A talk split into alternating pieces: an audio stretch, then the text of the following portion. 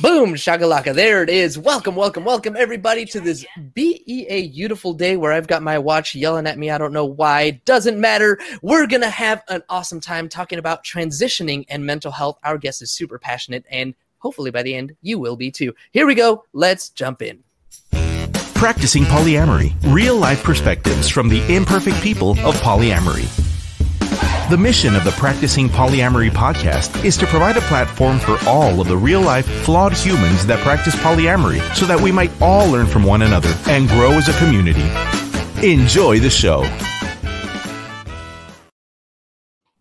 All right, everybody, welcome one more time to this beautiful day. Before we jump in and chat with today's awesome guest, I want to quickly remind everybody that we do three live shows every single week, which means there's a lot of opportunity for you all to ask questions. If you have questions about your relationships or if there's a topic you'd like to hear discussed on the show, slide into my DMs and comment or comment while we're live. By the way, Aaron, remind me, I do have a question for you from our guest, uh, from our audience. Uh, so if you want to ask a question, follow the show on all social media platforms at Practicing Poly A. Let me know what it is that you want us to talk about. And as always, I want to remind you if you're listening to this podcast, you are a welcome guest to be on the show. We're here to share our imperfect stories, and I want to get as many voices as possible to speak here because I know that the more stories we hear, the more others will see us in themselves, and the more representation we have, the more we can strengthen our community. So go to practicingpolyamory.com, sign up today.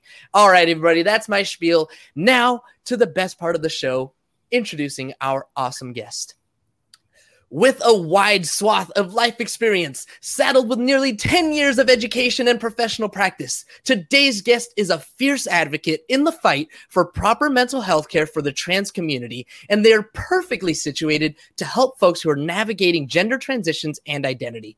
You see, for folks who are looking to transition, working with a mental health professional can be a barrier and can deter a person from getting the care they need to become the fullest version of themselves. Our guest mission is to be part of the movement that opens the gates for those looking to transition, providing the guiding hand to walk beside you and navigate this oft confusing path.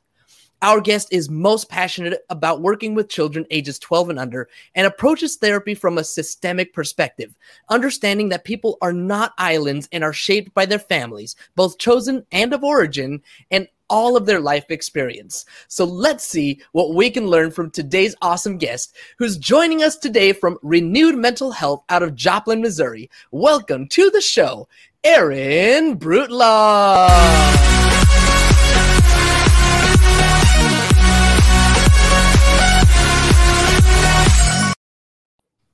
exciting.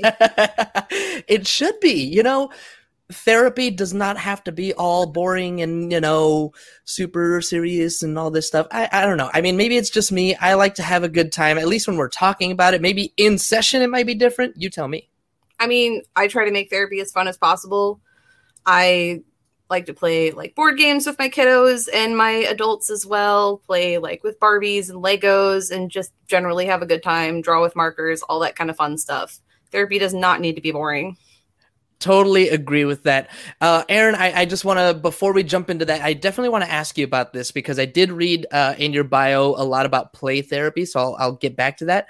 But mm-hmm. first, uh, tell us a little bit about yourself. Uh, who are you a, a, little bit of background on you and uh, especially you know your journey in polyamory uh, gender nonconformity i guess i'll call it I, that, that's what i'll go with for now sure. um, feel free to correct me and you know what brings you to the show today well I think identity is like a hard thing for me to talk about because I have wound up with a lot of identities over time. Um, I came out as bi when I was 18. I knew about that since probably age nine or 10. Um, gender was kind of a harder thing for me to figure to figure out. I didn't really know there was other options until college. I just knew that girl was probably not the most accurate term. Mm-hmm, so mm-hmm. didn't really come out in that regard until I was in my 20s and I feel like I'm kind of hitting my stride within like in terms of my identity and social transition and things like that. Got my cool name change, all that cool stuff. Uh, Poly, I've known about since probably like right after high school. Uh, that was something that some of the friends that I had at the time kind of introduced me to that concept. It was Mhm. something that really appealed to me because you know, you know, it's very hard to like stick yourself with one partner sometimes. Sometimes you have passion for more than one person. And so I have actually been in two different poly relationships over the course of my life, both of which have had their ups and downs. I think that they both taught me a lot about like myself and how to interact with other people. I love it. I, I totally agree with all of that. And poly, for me, I mean, you're like, well, sometimes that doesn't work. That just to love one person. I'm like, yeah, a lot of people make that choice. I've been listening lately to uh, Sex at Dawn over the past few days, Mhm. and it talks about how like there's there's it's not necessarily natural. It's like a choice to be monogamous as opposed to, you know, otherwise. Um, the thing that stood out to me though, what you were saying uh, was girl was not the term, right? So, and you you said that you realized that fa- fairly early on in your childhood. So, you also like to work with children under 12 years old. Uh, are were you under 12 when you figured that out? I was probably about five when I started to like Wow. learn more about the concept of like gender, and this was mostly because of bullying in school. Mhm. Unfortunately, uh, I'm always, I've always been Aaron. My name was spelled differently before, but um, I was told when I was little that my name was a boy name, and I liked boy things and boy colors, and it always seemed like that was something that was like treated as a negative like i wasn't fitting into the box that i was supposed to Mhm. and i didn't really think about myself as anything until i was told what i was being made fun of and what i was not supposed to be Hmm. So I, I I think back to you know uh when I was a kid and like boys got blue everything and girls got pink everything, right? And it was it was very simpler times, quote unquote, right? You you fill out a form and it's got male and female and that's it, Mhm. right? Um, but obviously we know that now that you know not everybody fit into that box, and so I'm really curious about um about those those early stages i guess uh you said that you were being told what you were supposed to be and what you weren't supposed to be so how does that um how does that how did that affect you growing up I think it kind of warped my perspective of what I was supposed to be. Like you mentioned the color pink. I decided at, a, at an early age because I was supposed to like pink that I adamantly hated pink and would Mhm. never like that at all. Um, I'm still not super cool with pink, but like purple's okay. okay I feel like that's kind of fitting. I feel like it did have the advantage though. Like I was my parents' first child and they were they didn't like explicitly be gender neutral about parenting me, but they were never like you can't have that toy or you have to have this toy. So like Mhm. they liked to joke that like my Barbies rode around in my Tonka trucks and stuff like that. that's so great though like so so your parents actually gave you both toys Yeah.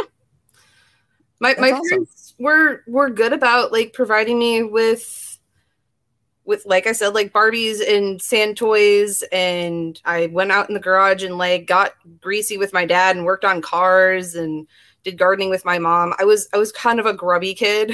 yeah but you had a little bit of of both sides of it uh the gender norm things Mhm. That's cool that's cool. So that that's your experience but that's not everybody's experience No, not right? And so you get to uh, talk with kids who are going through probably similar things uh, experiencing the same bullying at school but maybe don't have parents that are as supportive. Like tell me a little bit about the the the um patients that you have or clients whatever that are going through this without support or or or struggling? Well, the reason why I had wanted to focus on like such a young age range is because like like you had said not all kids have necessarily parental support. And even if they do they don't necessarily have the rest of the family on board or they don't have peers that are accepting of them. And so I found that it was especially important to me to be a voice for those kids um, be- because not a lot of therapists enjoy working with children. I have found mm-hmm. in my profession because they are difficult clients sometimes, they have a very different way of thinking and doing than adults do. They're much less predictable. But I have found that that's kind of my my niche is working with with trans kids, with working with any kinds of kids honestly. Uh, just you have to be willing to like get down on the floor and play with them and listen to them. Yeah, I was going to ask you about that. The the play therapy, getting back to that since you talked about it and working with kids. I mean, mm-hmm. is it kind of the same thing? You get Barbies and you get Tonka trucks and you kind of put them together and see what they do? Yeah, um I like in my own practice, I try to provide a lot of different kinds of toys. I don't have Tonka trucks right now, but I do have a lot of Matchbox cars and like blocks. I do have a humongous box of Barbies. Um and like animal figures and all kinds of stuff. One of the things that I think I had mentioned um, in my bio is um, that I do sand tray. And so that, I don't remember if that's necessarily classified as play therapy, but it is a kind of expressive therapy where mm-hmm. you can use like toys as symbols to talk about an experience you've had mm. or express like a thing you need to process. That's super interesting because that, that was kind of where I was going and what I was thinking. Uh, you mentioned, you know, you were you were like five years old when you realized, hey, I'm I'm not exactly, you know, boy or girl. I'm I'm just, you know, right. But you don't have the language, right? I'm I'm over here at 37 struggling with, you know, how how you might have expressed that at five years old. Um, so tell me a little bit about how children express their questioning of gender when they're that young. I, I, do they even grasp the concept. It, like you said, it's a lot of not really knowing a language. Honestly, sometimes with gender, like I not not identity, gender um discovery and gender like playing and questioning around, it's a lot of like figuring out what you're not and what you don't like mm-hmm. and what doesn't fit you.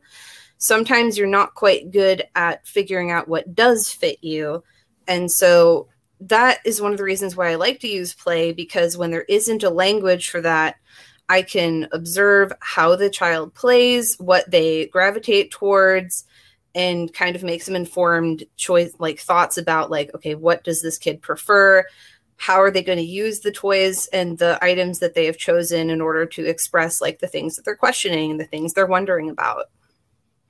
Makes a lot of sense as they start to get a little bit older, as kids start to get a little bit older, they start to learn some of like the some of the language, right? So maybe they put the toys down and they can express things more in a talking sense or you know art other expressive therapies like you said um, so at what point do you go from you know i'm five years old and i'm not really sure what i am to now i'm x age and I'm pretty sure that I was assigned the wrong gender at birth.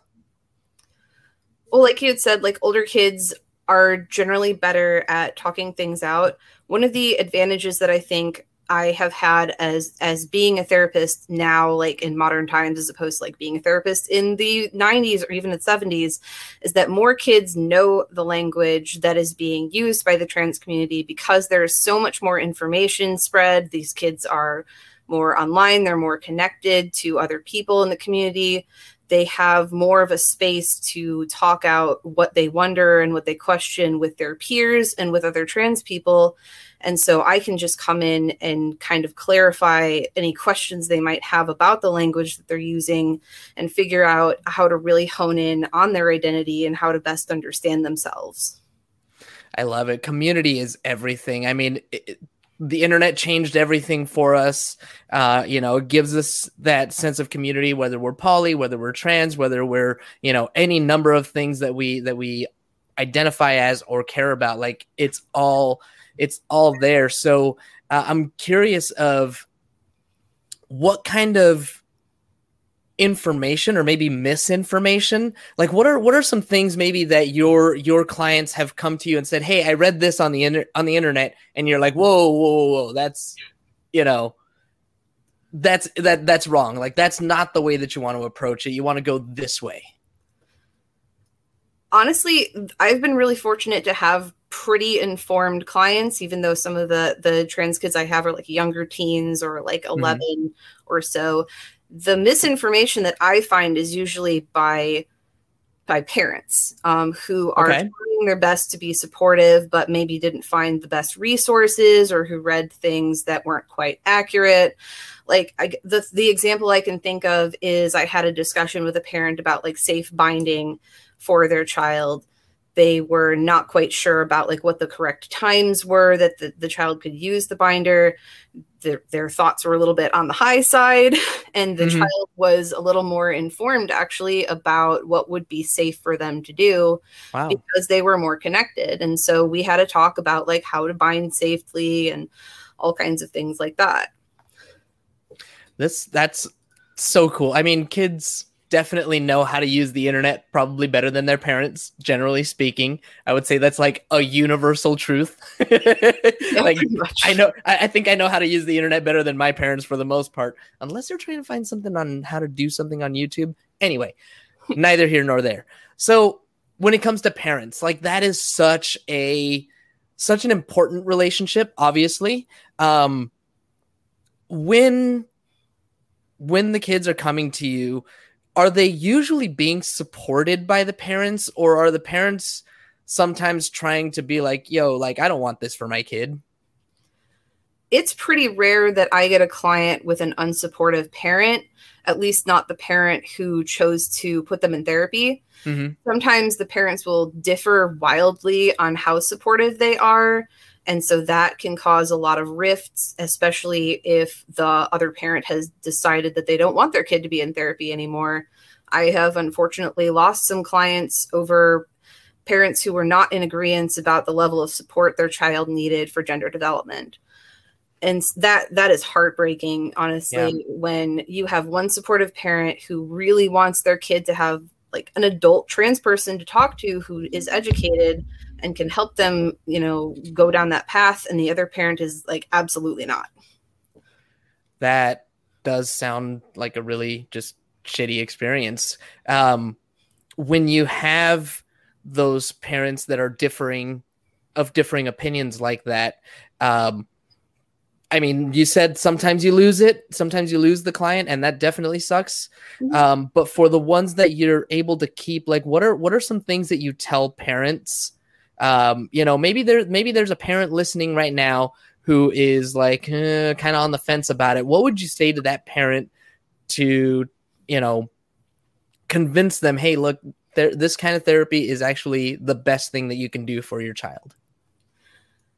ultimately there is absolutely no harm in letting a child explore their gender identity it's not it's not going to turn them into anything specific. They are already the person that they are. They're just trying to figure out the best words to talk about who they are and share that with their parents, with their friends, with their families.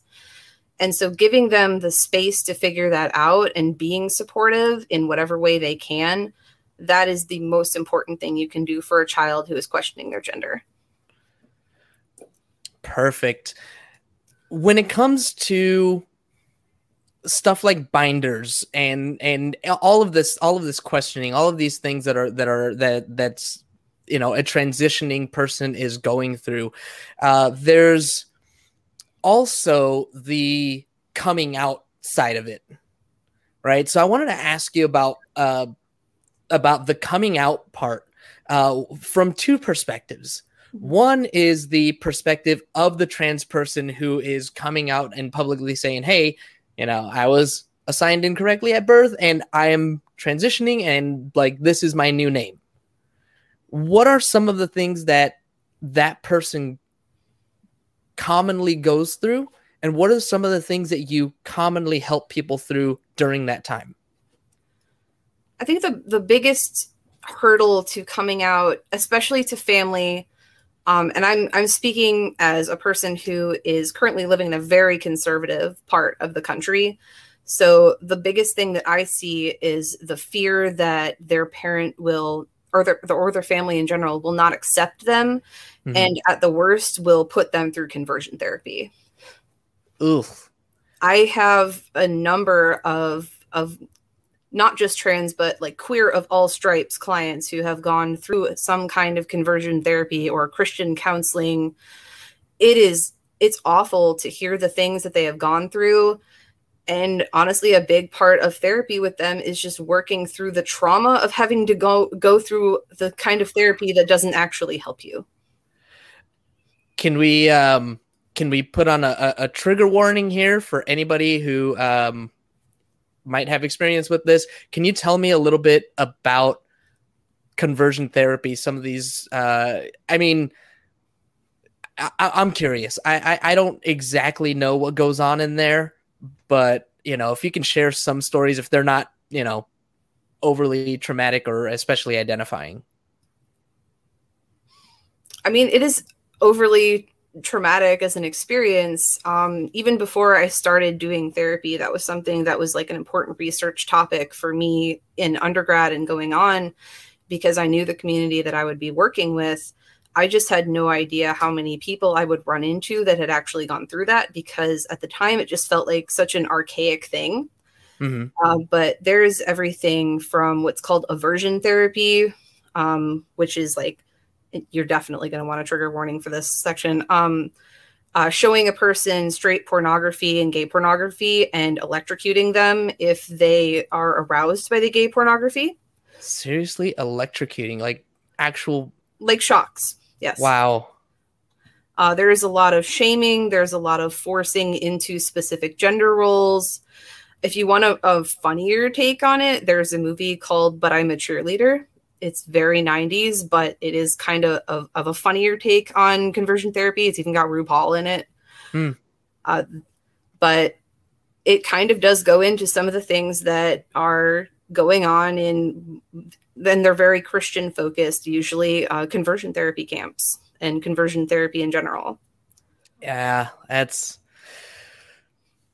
gosh I, I, I, it just it kind of blows my mind that this kind of stuff is still happening. Because I mean, if you know, soldiers get in trouble for taking pictures of naked prisoners in Abu Ghraib, Abu Ghraib, right? Like, like that's just the first thing that comes to my head. That's you know whatever, but like that that's torture, right? Mm-hmm. To me, like something like that, that that's straight up torture. Like I, ugh, I can't believe it.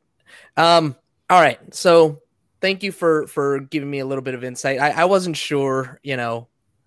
I've read some stuff, but but it's like this is more confirmational, I guess. Mm-hmm. Um, okay, so the other side of coming out, and this was an interesting topic that uh, another another guest brought up at one point, which is yes, the trans person is coming out, but there's also something of a coming out for their parents or for their family as well, um, especially in conservative circles where, you know, the parents now have to tell their church family and, you know, these other people, hey, yeah, like, you know, those those trans people that you see on TV, yeah, my kid's one of them.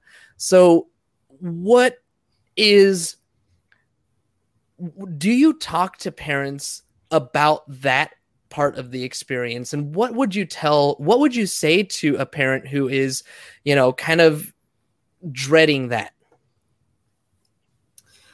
so the way that i like to conceptualize coming out both to my clients and to their parents and their families is that coming out in any way is a gift that the mm. person coming out is choosing to give to the person they are coming out to it shows that you trust that person enough to tell them a very important part of your life that they would not necessarily know just by looking at you or talking to you.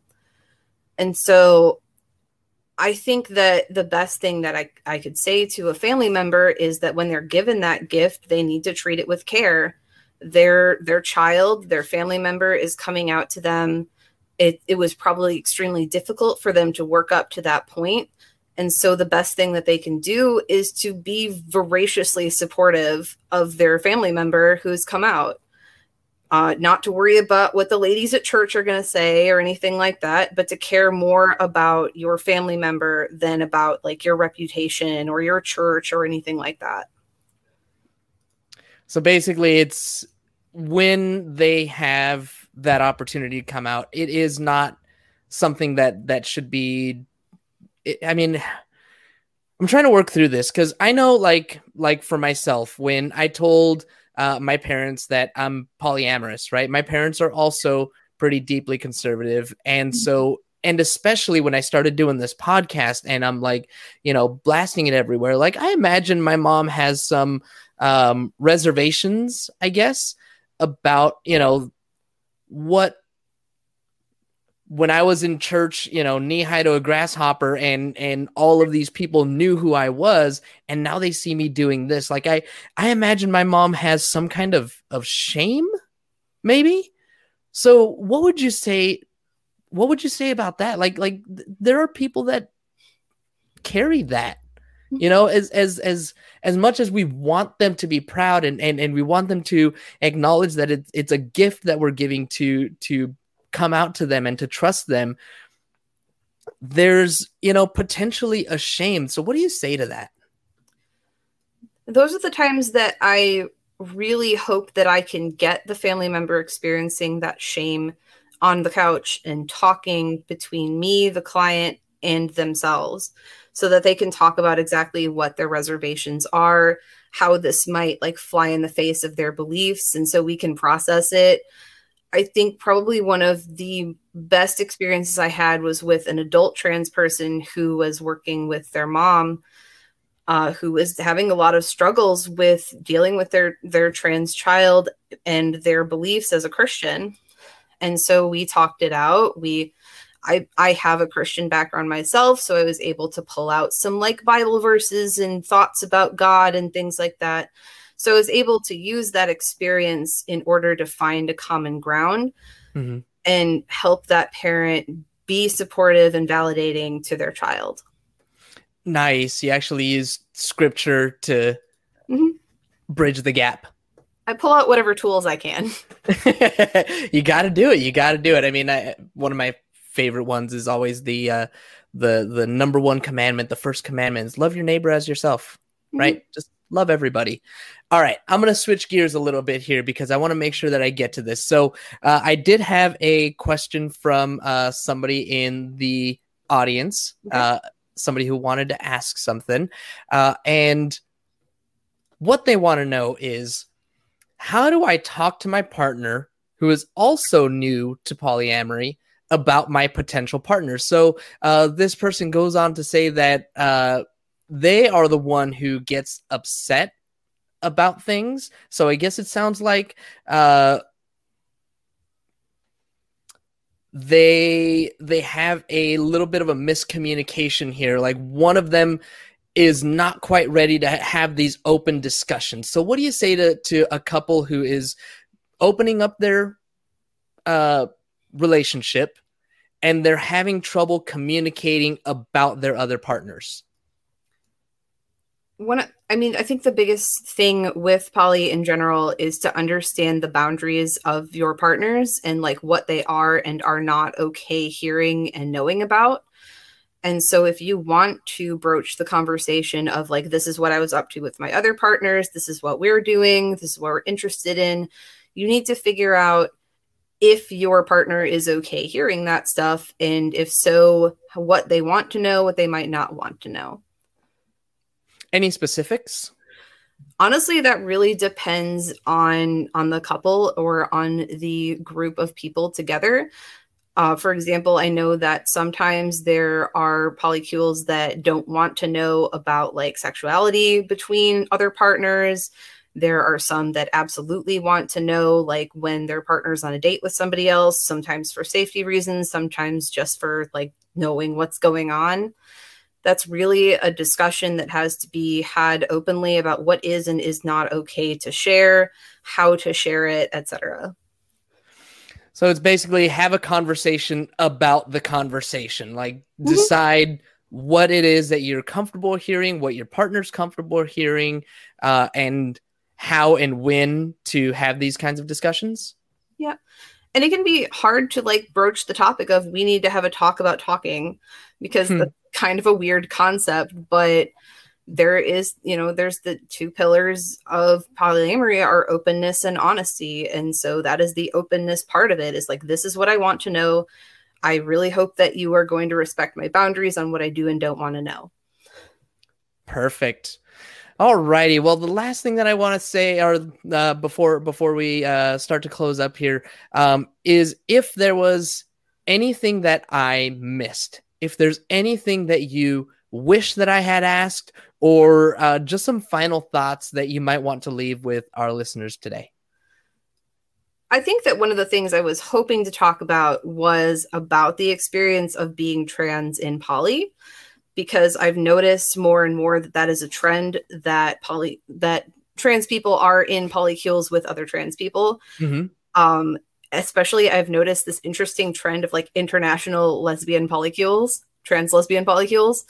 That's something that I've noticed amongst like across clients is that that's a thing that's happening, and I find it super interesting that people are able to get more connected because like we had talked about you know we're online we can connect to people across the world and we can find connections to people who are overseas and etc and have a good romantic relationship with them i love it. Yeah i mean you're right. We didn't get into specifically being trans and poly. Is there anything that you would want to cover on that subject specifically not something that wouldn't take like a whole other episode. fair enough. Fair enough. All right, Aaron. Well, it has absolutely been uh, a pleasure to hang out with you, to learn from you. If somebody wanted to work with you, uh, what is the best way for them to get in touch with you, to reach out with to you, to follow you, uh, and for our listening audience, uh, let them know how to find you? So the, the best way for me to work with a person, I am licensed as a marriage and family therapist in Missouri. Um, so uh, people who would want to be potentially my client could go to our website at renewedmentalhealth.com or give us a call. The phone number is on the website, but I am taking new clients. I absolutely love working with my poly clients and my trans clients. Those are two of my favorite populations to work with. Perfect. And follow everywhere on Instagram, or uh, well, follow on Instagram, I should say, uh, at Renewed Mental Health. Mm-hmm. All right, Aaron. Well, once again, thank you so much for uh, spending some time with me. I really, really appreciate it. Uh, I feel like I learned a lot, got a lot of really good insight. I hope you had a good time too. Yes, thanks for having me. Of course. And thank you, as always, to our live audience for tuning in today. As a reminder, when we're live, you get no commercial interruptions, but the same can't be said for those podcast downloads. So if you want to avoid the commercial interruptions, be sure to catch us live Monday through Wednesday, 2.30 uh, Pacific time. I almost said, almost said specific time. Pacific time or sign up for Patreon where you'll get access to our commercial free RSS feed and support the show. Don't forget to uh, subscribe on YouTube, wherever it is that you download your podcast. And if you haven't already, please leave us a review. We'll really appreciate it. All right, everybody, that is all we've got. Thank you one more time, Aaron. Thank you all for tuning in. And until next time, have a nice day. Thank you for tuning in to the Practicing Polyamory podcast. Would you or someone in your polycule like to be a guest? Sign up at practicingpolyamory.com and join the conversation. Please support us by subscribing, liking, and following us on social media at Practicing Polia by clicking any of the affiliate links on our website or by subscribing at patreon.com slash practicingpolia.